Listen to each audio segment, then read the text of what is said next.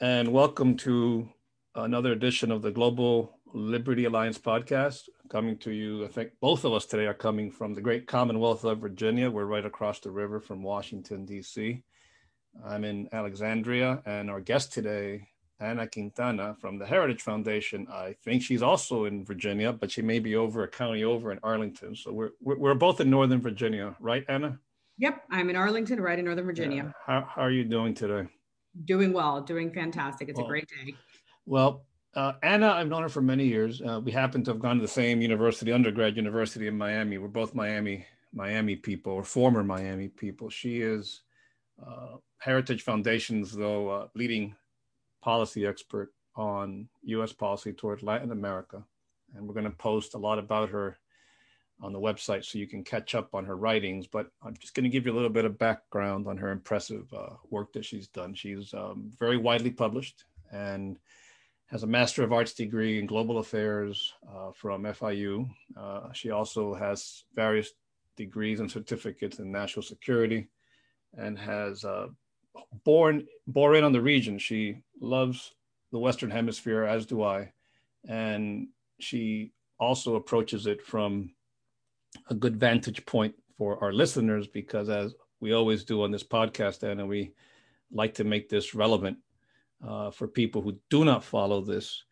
uh, region as closely as you and I think uh, the mainstream media should. So it's going to be an exciting conversation. We're going to talk about Mexico. We're going to talk about Cuba, Venezuela, Nicaragua, and a few other little hot spots in the region, and also some bright spots. There's a lot of good news down there. But um, tell us a little about yourself. I mean, how did you come to this? How did you come to Washington? We both grew up in South Florida. Uh, you know my story, but tell our listeners about how you came up here. Sure. So, so yeah. So, Jason. So, just like you, you know, I'm also Cuban American, and I, you know, when growing up in Miami, you grow up. It's, it's essentially like northern Cuba, but free, right? like Havana North.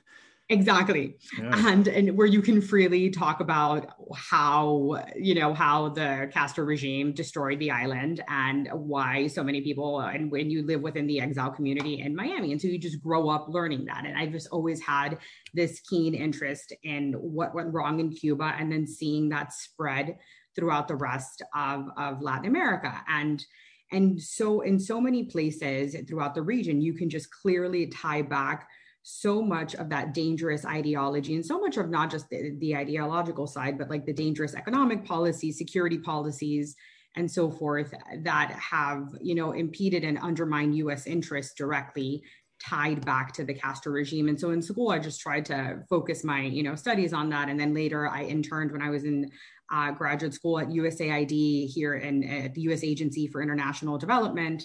And from that point on, I was hooked. I was like, all right, I have to come back to DC. This is yeah. what I want to do.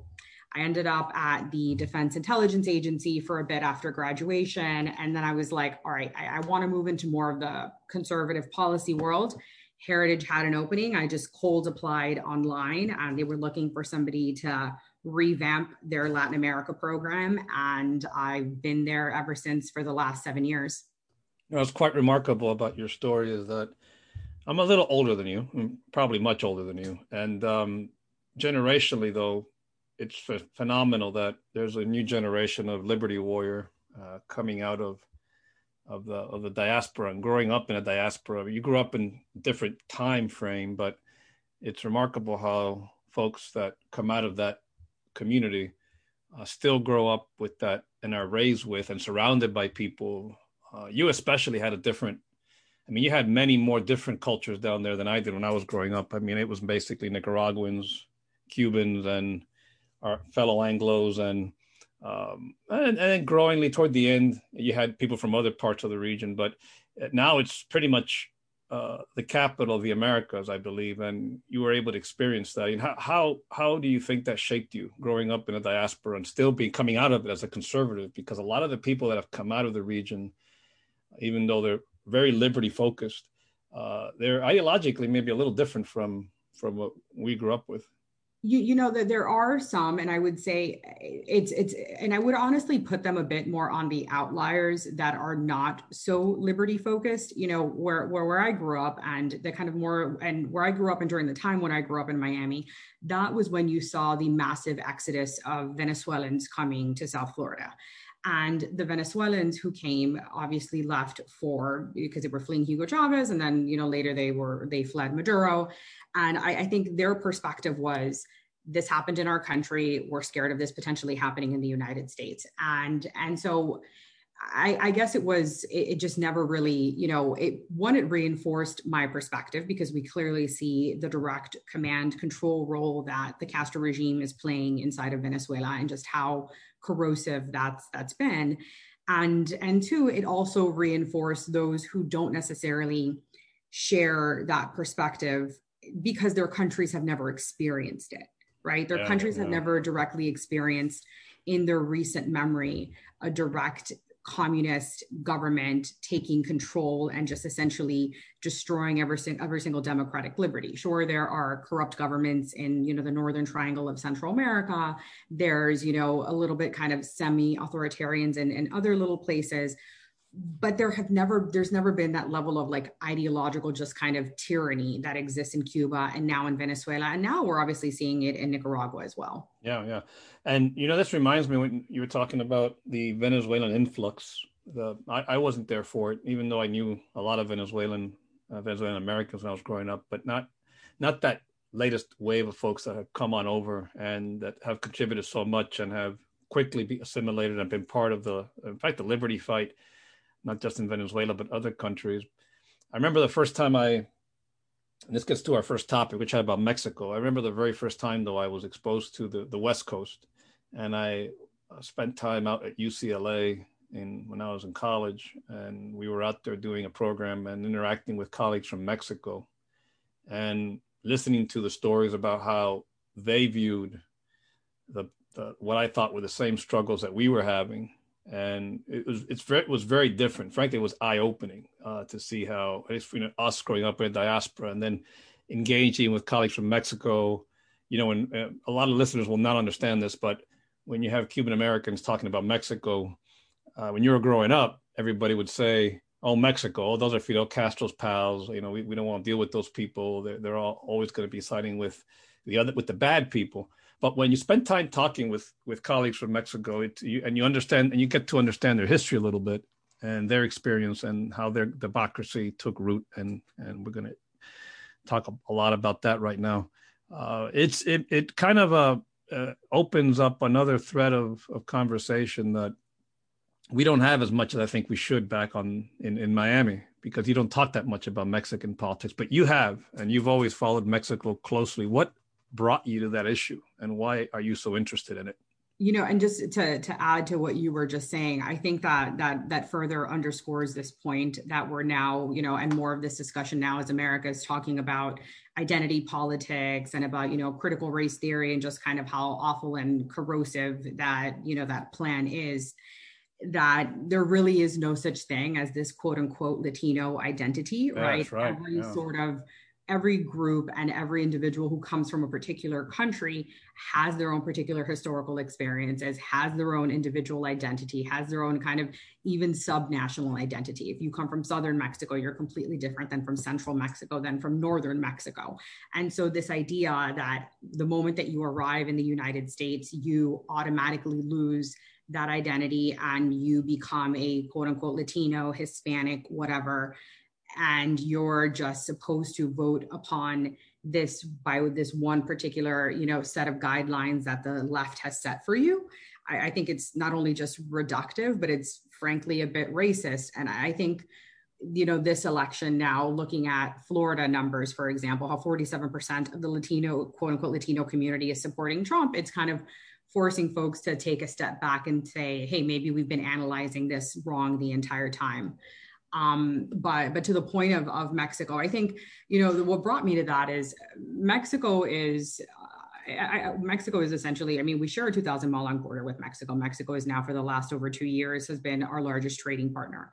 And I, I, think that what's happened is since since the NAFTA negotiations, we've just essentially been like, all right, we have an established trade agreement, we have these occasional agreements when it comes to security cooperation, and so at the national political level, we don't necessarily need to mind or tend the relationship, but in my opinion, I think it's one of the most important relationships for the US government because it's not so much a foreign policy issue, right? For the border states, this is a domestic policy issue on a day to day basis, right? For Border Patrol agents, they're interacting with their counterparts on a regular basis. Right. For the agriculture workers and for the agriculture department officials, rather on the border, they're working with their Mexican officials to say, hey, there have now been, you know, X number of diseased cows coming in from X from X city, we need to start, we need to make sure that these are not tainting the herds and the livestock on our side. And it's it's like that on water issues, on so many land management, um, uh, on so many land ma- management sectors. And I, I think that we sometimes tend to lose sight of that unless something major happens when it comes to either immigration, border security, you know, cartel violence or whatever and we shouldn't just let the relationship be defined by by the, these things are obviously major but it's everything else as well. Yeah, yeah. these things affect so many americans who live along the border and it gets completely lost in the conversation. And it reaches even all the way in here to virginia. And i agree with you. We there's so much by the way it's a beautiful country. And if you all listening have never been there you should go. Uh, at least you may have to wait until this pandemic is over. But for those of you who haven't been to Mexico, you should go because it's great people and it's and there's more to Mexico than the northern Mexico. As Ana was saying, there's a lot to see there, and I haven't seen all of it, but I've seen a big chunk of it. It's a great place to go. Um, on the cartel issue, interesting up here in Virginia, down in Southern Virginia, a town called Axton, Virginia, a few years ago, a lot of people were. I mean, those of us who follow it, we knew about stuff like this happening, but uh, most Virginians had no idea that the Jalisco New Generation cartel, one of the new ones on the block, uh, had an operation. And there was a big arrest uh, two years ago down in Roanoke. Uh, uh they arrested four or five members of the cartel. And I recall that the, the Attorney General uh, made a big announcement redesignating several cartels as transnational criminal organizations. And it, it reaches deep into you know, way beyond the border. So there's a lot of good news. There's a lot of trade happening uh, with, you know, Mexico has a population, I think, of 130 million people. Mm-hmm. It's a lot of back and forth. In fact, now with this pandemic, frankly, I think a lot of a lot of good's going to come of the relationship with the new Mexico agreement. But some of this transnational crime reaches deep inside the country, and even up here in Virginia, and up into the New England states and what have you. What do you think you know, if you were to pinpoint, because you've written a lot about this, and we're going to share some of the links uh, to what you've written uh, about the cartel issue. Uh, what do you think is the biggest? What What do you think we need to do that we're not doing right now? U.S. and Mexico, even Canada, but just between both of these countries. Today, there was, as you know, uh, uh, this, the arrest yesterday of of uh, a former Mexican defense minister. I think down in um, was it California? Where, where did they mm-hmm. arrest this fellow? um, in, in Los Angeles, I think.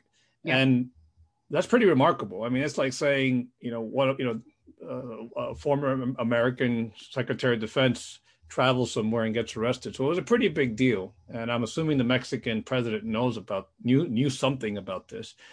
Uh, what do you think needs to happen? More of this, more cooperation, or something broader?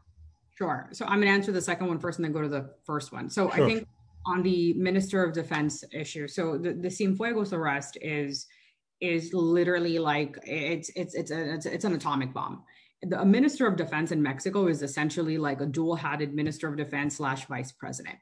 And he was the Minister of Defense throughout the entire duration of the previous uh, president, right? And during the previous president, this is during the whole, um, you know, cat and mouse game of El Chapo Guzman, right? Where when El Chapo was arrested and then found a way to miraculously tunnel out of prison and nobody found him. And then he escaped from prison again. I mean, during that entire uh, debacle.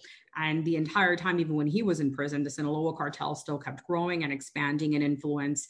And this is during the uh, rise and proliferation of the transition from uh, heroin to synthetic opioids.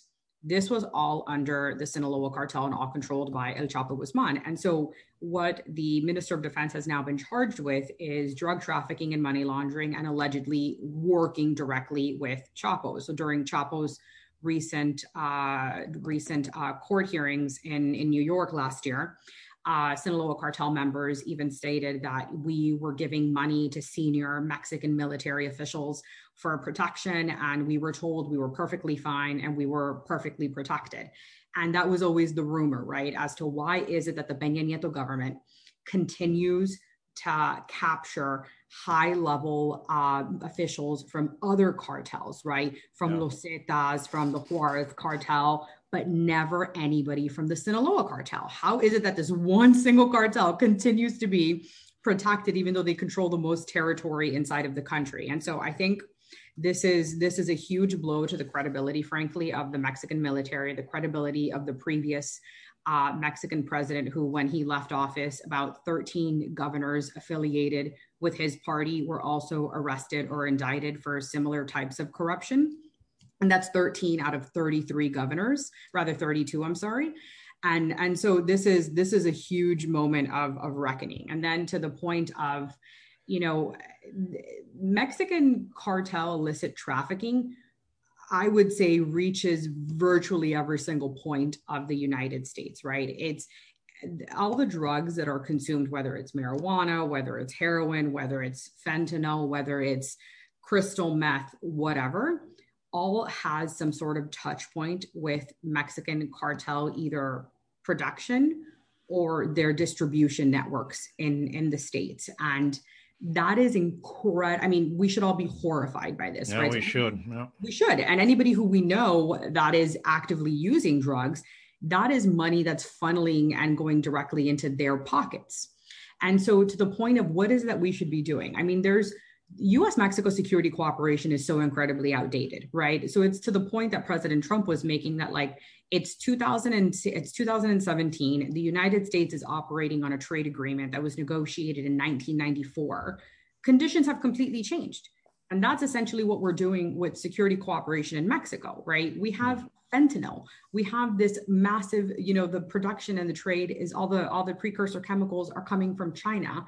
And yet we're still operating as though, you know, we're still operating as though things the, the situation is like from 10 years ago. And I think if there is a Trump 2.0, I, I, would hope just because of the goodwill that's been established between both leaders, there needs to be some very serious and mature conversations yeah. on saying, look, this is a problem within your country because it's producing unprecedented homicide rates. Look what it's producing within my country. We need to get incredibly serious and muscular here and no more of these little you know pathetic little operations like from a few months ago where the mexic where some mexican officials attempted to arrest uh, the sons of El Chapo, and then the sons ended up outgunning the Mexican police yeah. and prisoners.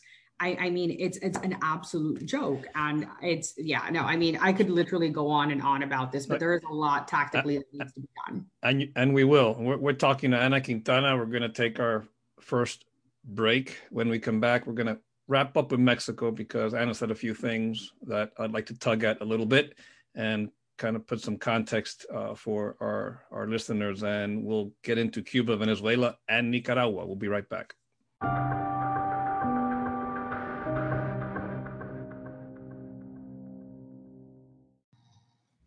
Hello, fellow Liberty Warriors. If you haven't heard about Anchor, it is the easiest way uh, to make a podcast. It's free uh, for starters. There's also uh, an awesome creation tool. If you don't want to hire a producer right away, you can record and edit your podcast right from your phone, right from your computer, anywhere you are at any time. It's uh, for you, so that's really important. Once you record this, you need to get it to the right platform. They will do that for you, including on Spotify, Apple Podcast, and many, many more. You can also make money from your podcast with no minimum listenership. It's everything you need to make a podcast. It's all in one place. It's very easy to use. So give Anchor a try. Download the free Anchor app or go to anchor.fm to get started. That's anchor.fm to get started.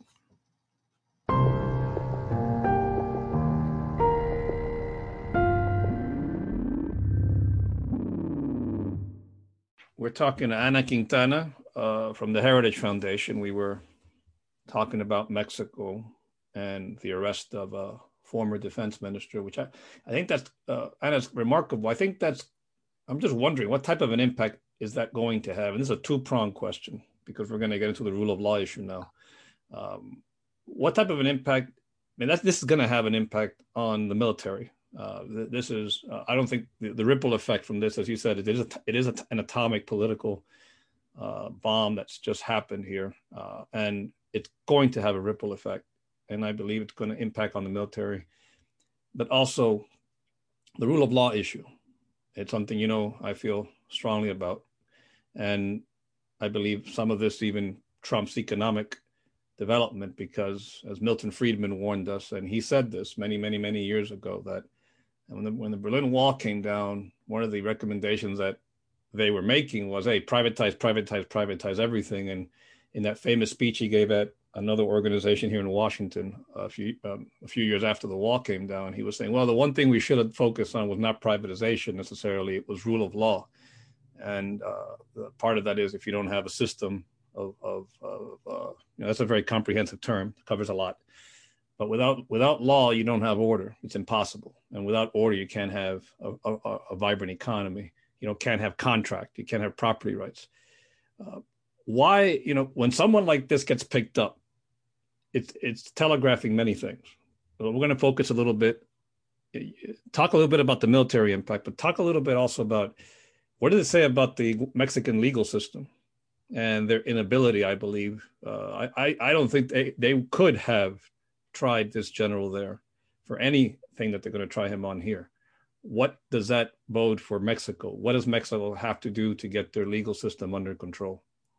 Sure. So I, think that um, in, in terms of the impact on the military, it's this is this is going to be a bit of a challenge, right? Because uh, the there probably are still individuals who worked for him who are probably still in the military. So now it's going to be the question of who can trust who, who's going to be suspicious of who, how are you going to uh, uncover and figure out who um, was involved in that sort of criminality. And I think so that's going to be a bit of a turbulent process. And then on, on the and then another point is will some members of the military feel like they are being unfairly politically targeted by their current administration because of this?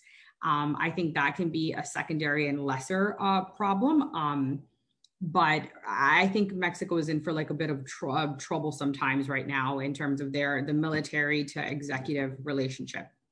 And then, in terms of why didn't their legal system uh, try them for this? It's probably because the majority of those crimes were committed through the US financial system. So it's probably the majority, a lot of that money laundering. I mean, we still have yet to see the official indictment, but if the majority of that money was laundered through the US financial system, I mean, it just, it makes sense that this is you know the mexican government saying okay dea you can take him and you can try him in your courts and you can process this because there is still an there is an ongoing case that he's probably affiliated with. And this is what i'm this is probably where the allegations um, or rather the investigation came from.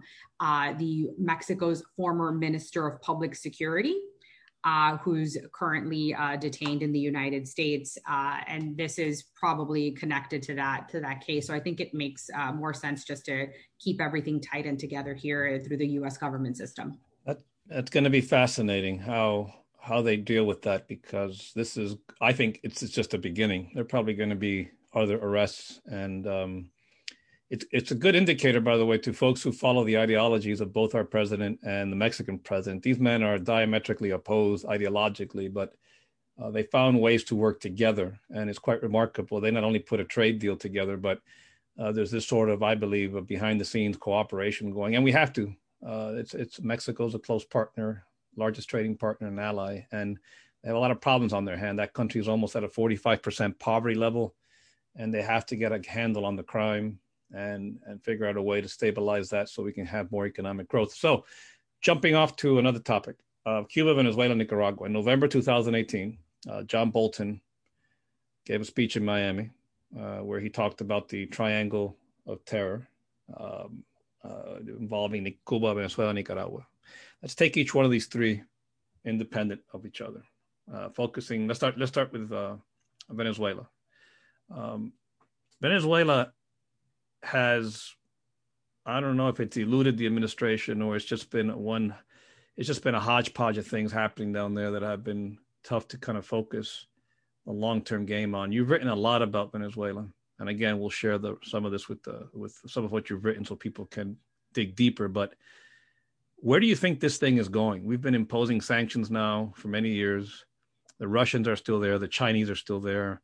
The Iranians opened up a supermarket chain there that's allegedly owned by the IRGC. They're shipping tankers of oil, even though they're being interdicted now, but they're still reaching Venezuelan shores. They have a, Iranian owned pharmacies. I mean, uh, and the Russians don't seem they're not budging. Uh, they're they're not going anywhere, nor the Chinese. So, what's at stake in Venezuela for those who don't follow this closely, and where do you think it's headed? Okay, so on the Russian front, I'm I'm not concerned about Russian presence inside of Venezuela at all. In the sense of, I think there's some folks who might think that could Russia potentially could there be a potential U.S. Russia conflict inside of Venezuela? Russia is a 14 hour flight away from Venezuela. Russia right now is busy fighting a war in the in its occupied territories of eh, within South Georgia, within Syria, and within Ukraine. Russia has an economy that's probably the size of New Jersey.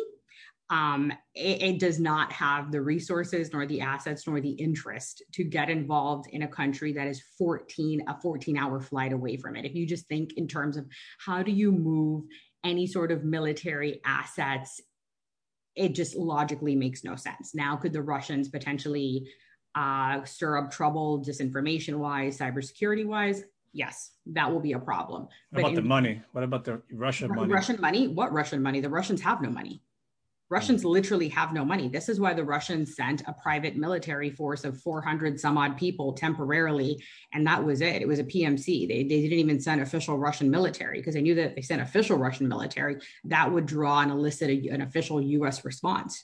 The Russians have no money. I, am not concerned about the Russians. The Chinese, I'm far more concerned just because of what the Chinese are going to exact and demand from Guaido.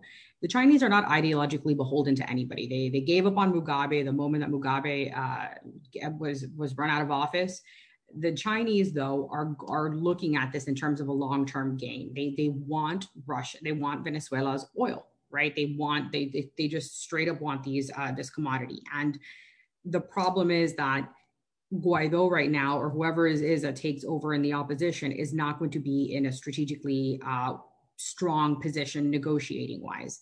And so th- that I think we need to be incredibly concerned about. And the Iranians, look, they're going to open up these little grocery stores, they're going to have these little pharmacies.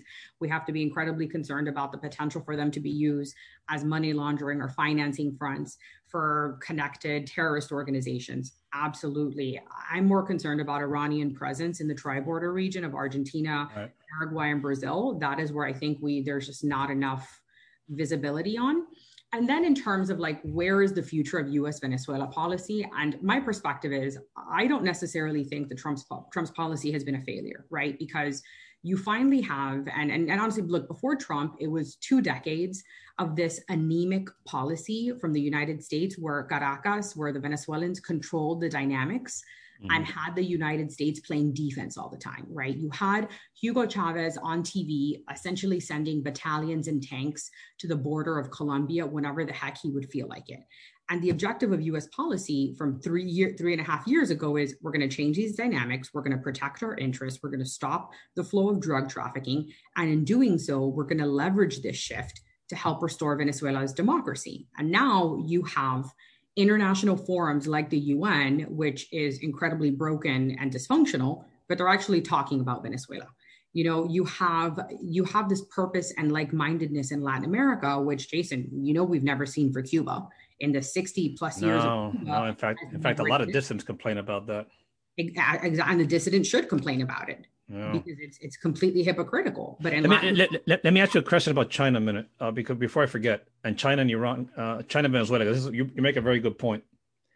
Do you think we've let we we've pressured China enough on Venezuela? Have we pressured China? Do you do, do you think we should pressure them more? Do you think we should tell China, "Hey, stop it"? You know, enough of this meddling in the region because you're causing. I mean, we, we seem to have. I mean, I the thing with the sec. I agree with you by the way. Trump has reoriented the policy, and the it's a night and day what we were doing. Uh, frankly, even with some Republican presidents.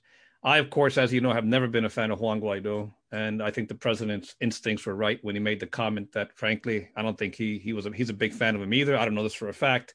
Mm-hmm. I, I, think he's he's uh, a very weak uh, person and and has not been able to rally, and I I even think he's misled, frankly, American policymakers, including our president and members of Congress, and uh, given the amount of support that this country has given the Venezuelan Assembly uh, at certain level they seem a little ungrateful but that's another subject for another day.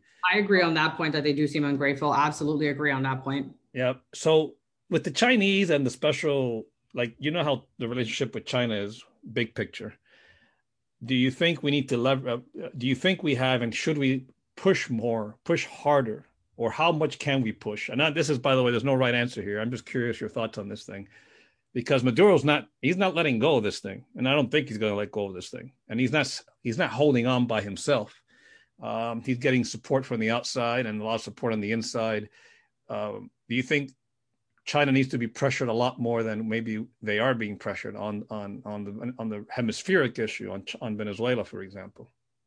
I think if we would have had this conversation in February before the pandemic, it would be different. I would say that the US, in terms of priorities, could have elevated China's meddling in Venezuela a little bit higher. I think now that you have China that catalyzed this deadly global pandemic and has yet to be held accountable, I I, I don't necessarily uh, think it ranks um, within kind of the top tier of of priorities in terms right. of where we need to be ra- wasting uh, our resources. No. Right. Got it. Now let's jump to Nicaragua and Cuba because we're going to run out of time in this slot. Uh, you said something curious it's it was kind of code for you and me because we understand it, but a lot of folks out there listening do not. You said that if we had seen this much rallying on Cuba that we saw in Venezuela, that we've never seen that level of U.S. focus on an issue like we have on Venezuela. What does that mean? Unpack that for the listeners of, of what you were saying when you said that. Sure. So, so the the international community for quite some time has essentially accepted this communist military dictatorship in Cuba as the status quo. Right? They've just Cuba. I'll give you an example. Just the other day was elected by 170 countries to the UN Human Rights Council. 20 um, ish years ago, a similar entity at the UN was pushing and pressuring the Cuban government to free political prisoners. Granted, it was, you know, just at the leadership level, um, but Latin America has always shown this affinity for the Castro regime and has always shown this reluctance to address the gross human rights violations that we know have existed in Cuba and that continue to exist, right? Since 1959. We know this is not a Cold War era perspective. This is happening in modern in, in this modern day society that we live in. And and so what's what what we need to understand is why is that not translated? Why is this, you know, fervor and and sense of purpose that we see for Venezuela not translated towards Cuba? Yeah, I mean, you have good example of that. You're talking about the UN. You know, Bachelet who is the uh, you know head guru there for human rights.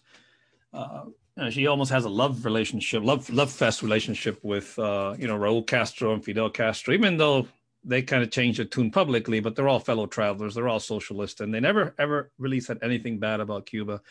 And all of a sudden, Maduro is the most horrible thing in the world, even though the person they're supporting to replace him through the assembly Juan Guaido is a socialist, and his party is a member of the International, you know, Socialist International. So I find it very curious that these people, I still deep down, they still believe that socialism is possible, and and that no matter what, they're going to make it better. And um, it, it's kind of long term for us. It's something America should keep an eye on because this duality is is perplexing. Uh, it, it, really is. Uh, jumping over Nicaragua, uh, we can't forget about Nicaragua.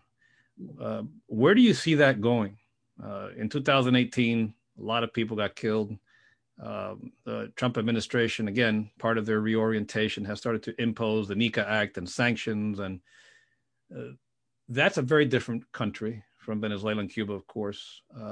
But they also they also seem to be the most the, the grassroots there, the, the opposition, if you will, for a lot, because there really is no organized opposition down there. But there, as far as parties go, where do you see that place going? I mean, do you do you think it's going to break out? We're going to break out again into another 2018 like scenario because people say they want elections. Opposition people, some opposition groups say no, we can't have elections with these people in power, Ortega, Murillo. Where do you see it going? You know, Nicaragua is where I'm actually, I have more concerns about Russian presence and interference than I do about Venezuela because if you look at Russia, the Soviet Union, and then Russia's history inside of Nicaragua, it for them is just so symbolically important. And it's also the Central American country that geographically is the closest to the United States that has both Pacific and Atlantic access, right? right. So you you have to consider it from that sense. That's why the Soviet Union made so such heavy investments during the Cold War to to turn and to keep Nicaragua on its side. And you then have you know Daniel Ortega who symbolizes their investments and who symbolizes an affinity to their interests and a perpetuation of their interests, potentially losing power. That just cannot exist. Um, and and so I, I think where is this going to go politically? I, I'm I'm incredibly concerned that I that we could see a resurgence of the violence again. I don't necessarily think it's going to be to the level of what it was in 2018 because I don't think that Ortega was prepared to lose and for the backlash internally from particularly from like influential members of the private sector. And I, I, don't necessarily think that the private sector was motivated out of righteousness. I think they're just motivated out of evading, uh, you know, the eye of U.S. sanctions. Um, I, I, do think, though, that we're in for a very politically un, unstable time. And I think the only minor bright spot in terms of bipartisanship here is that there is very strong bipartisanship in the United States to address Nicaragua's situation. My only concern is that if there is a Biden administration, for example, they are going to go into this a little bit too well, we can't take this strong of an approach just because it's a Trump approach and we can't be seen to mirror the Trump perspective in Latin America. Right. And so that that is that's the only thing. And I, I, just don't want Nicaragua to lose another few more years. I mean, we have to remember Ortega's been in power for 40 something odd years off and on. So so I I don't know. I really it's it's really a I think Ortega is going to take a signal as to how the US responds to the December 6th National Assembly elections. Yeah and that will be an indicator for him as to how much leverage and wiggle room he has.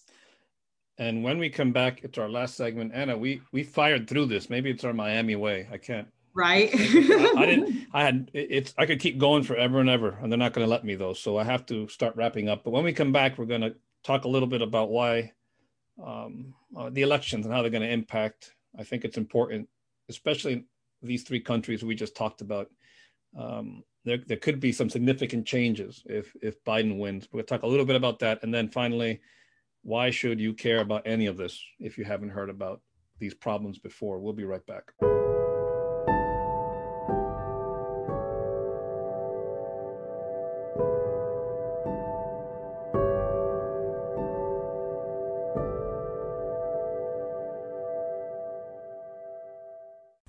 Hello, it's Jason with the Global Liberty Alliance. Thank you for listening to today's podcast. Before we wrap up the last segment, I want to just share with you two brief uh, announcements. First, thank you. Thank you for uh, your support, for your questions, for listening, for sending us so many suggestions for guests and for uh, topics. We will continue to read them and please keep them coming. So on behalf of Arthur, Kara, Mariana, Mauricio, Veronica, our network of lawyers and independent, uh, you know, civil society leaders in the places we work, thank you for listening and for uh, expressing uh, the enthusiasm for some of the work that they are doing uh, in Latin America and hopefully soon in other places. Second, in order to expand our work, we need your support. So please consider investing. Uh, please consider uh, putting some of your uh, sweat equity if you want. We can put you to work, but we also need your money. We need your support. Consider investing. There's many ways to give.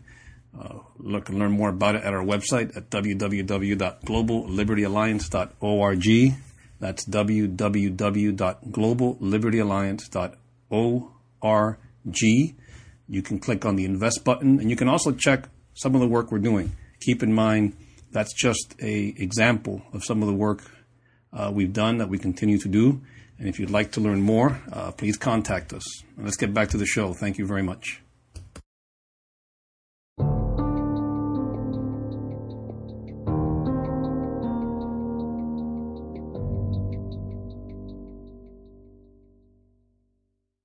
And we're back with Ana Quintana from the Heritage Foundation.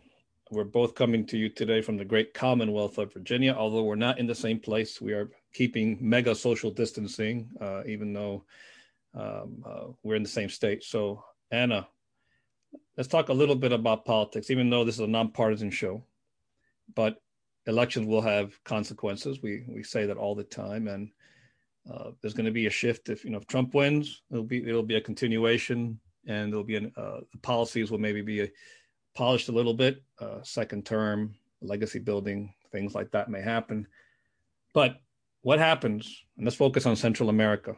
Uh, let's keep going with Nicaragua. We'll talk a little bit about Cuba and Venezuela, but let's talk about Nicaragua and Central America and immigration and all these. What can happen? You know, if Biden wins, if Biden Harris wins, and we have to revisit Nicaragua policy or we have to talk about, let's say, immigration. And immigration is a big issue in those countries. Give us a little bit of your perspective on that. What what what can completely change or not?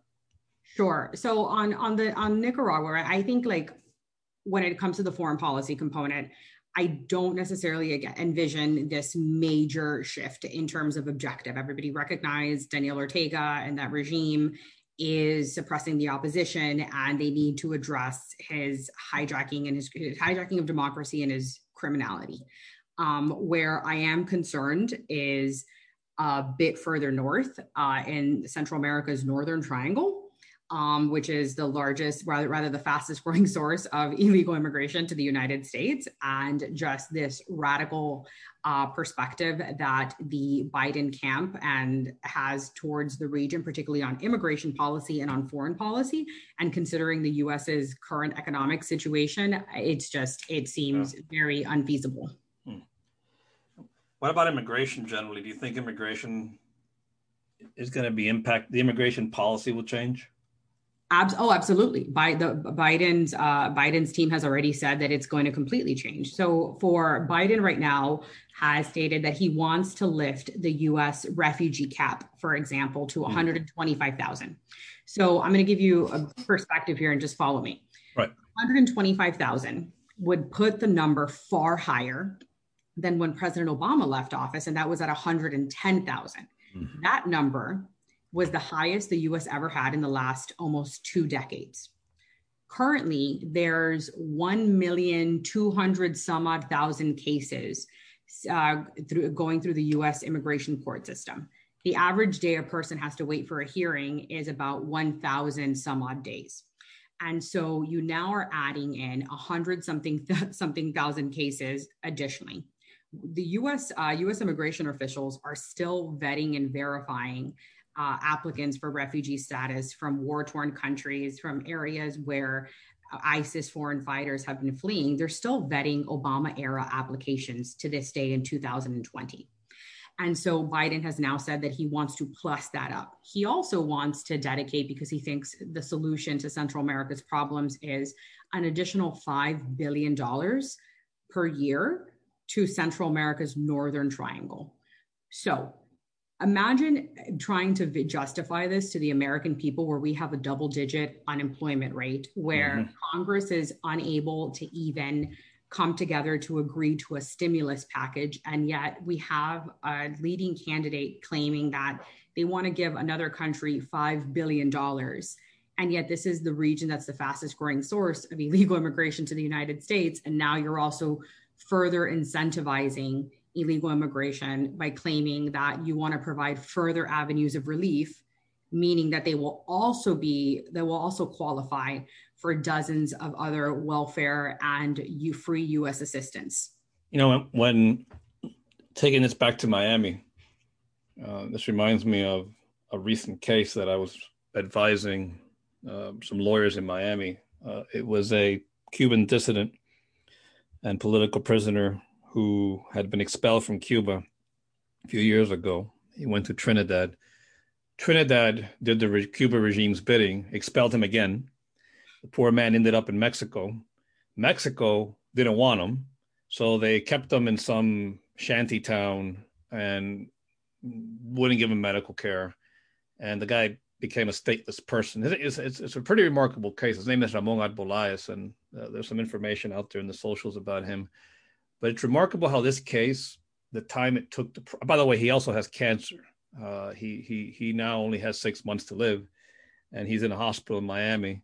Uh, finally was able to make it in legally uh, through a process that was followed and um, uh, comparing how the vetting was happening 10 years ago to i'm not an immigration lawyer but i followed these dissident cases and i collaborate with some immigration lawyers about these cases and the vetting's taking a lot longer so the people who have earned the way in who have followed the process even when they have a health condition like this one uh, that they they were able to make it in uh, it still was hard to get in here but it's changed so much you know when my parents came to this country in the 60s they fled co- communism. They didn't receive anything. They received a block of cheese, some peanut butter, and you know, go work. And they and, and they did that, and they and they were just happy to be here, frankly, to be free. The benefit structure that you have today is much more generous than it used to be, and I believe it's not sustainable. Uh, but uh, and you know, once you come here, you qualify for all sorts of aid uh, that a lot of our parents i don't know how, how your parents got here but my, my parents didn't have any of that nope neither I, did mine I, I, don't think that's sustainable you're right throwing that i had no idea the biden plan had this five billion dollar tag and that's that's not that's not that's outside the pale of what i think american taxpayers would would would accept and i think um, a good point here is this is why these things impact us uh, this is why we we talk about these issues on this podcast. This is why we have this foundation that we deal with these problems as we can in the region. And Ana has shared with you a lot, you know, why it's important to cooperate with Mexico, why we have to engage in Venezuela and and with with the opposition and with groups, even though at times they're not the best cookie cutter. Wish we had the. It, we just have to stay engaged because it does come back over here to us. So as we wrap this up, Ana, yeah, uh, pick the topic you like. But if someone asks you, hey, why should I care what's happening down in Caracas? Why should I care about what's happening down in Cuba? You know, why should U.S. taxpayers be spending time, money, and and policy interest in, in, in these type of issues? because in our communities right now, you know, we still talk about the US opioid crisis, but we still have a cocaine, a massive cocaine crisis right now. And the majority of the US's cocaine production comes from Colombia. We still have a massive illegal immigration crisis. And where do the majority of US illegal immigrants come from? from the Central America's Northern Triangle. And now they're going to, now the number is rising of illegal immigrants that are coming from Mexico due to the health crisis and the massive economic downturn. We also have to look at where does the majority of the US's energy come from? Comes from Latin America. It comes That's from the right. Western, it comes from the Western Hemisphere, right? Say that say, say say that again. Where does where does most of America's energy come from? From the Western Hemisphere. That's right. right. We That's have right. this perspective that it comes from the Middle East absolutely not it comes from the western hemisphere and so we we need to i think this this idea of engagement it's it's sometimes perceived as this as this like wishy-washy sitting down you know for crumpets and tea no engagement provides you oversight engagement allows you to know what's going on in every single country so you have full situational awareness to know is this American business going to be impacted by X thing going on? Right now, what is China, what is China's Huawei planning to do in Brazil that's going to undermine the US military presence down there or the US private sector's uh, expansion in X country? And so engagement is important because of oversight and because of visibility. It allows us to know that the current president of Honduras is an unindicted co conspirator in his brother's drug trafficking case. We mm. now know former minister of defense is a drug trafficker. And so we just need this awareness. We need this oversight because, in the end, we don't want to be caught in a scenario where a situation and a crisis gets so out of control that a conflict gets so bad that we're like, all right, we need to send peacekeepers down there, or we potentially need to send troops and we need to put American lives in danger. We never want that. That's the worst case scenario. And we should never, that should never be the first option. The first option is let's engage, let's have oversight, and let's control these dynamics to make sure that they're amenable to our interests to continue to keep Americans safe and prosperous. You know, she talked about Colombia, she talked about Belt Road Initiative, and I could keep going, uh, but we but we're running out of time. Ana, thank you so much for uh, spending time with us today on a Friday. We recorded this on a Friday, and uh, I hope that you'll consider coming back uh, because we just started to touch upon some pretty important issues. And for those listening, uh, we will provide a lot of background on this. Keep your questions coming. If you have questions for Ana, send them. We'll send them over to her. And if you want to have her back, which I know some of you do want to have her back, uh, let us know what you want us to talk about. I'm sure she'd be happy to join us. Definitely. Thank you so much for the invitation. This was so much fun, and I'm so glad you're hosting this podcast. This is a great initiative. Thanks, Ana. Have a great weekend, and we'll see you soon. All right. Talk to you soon.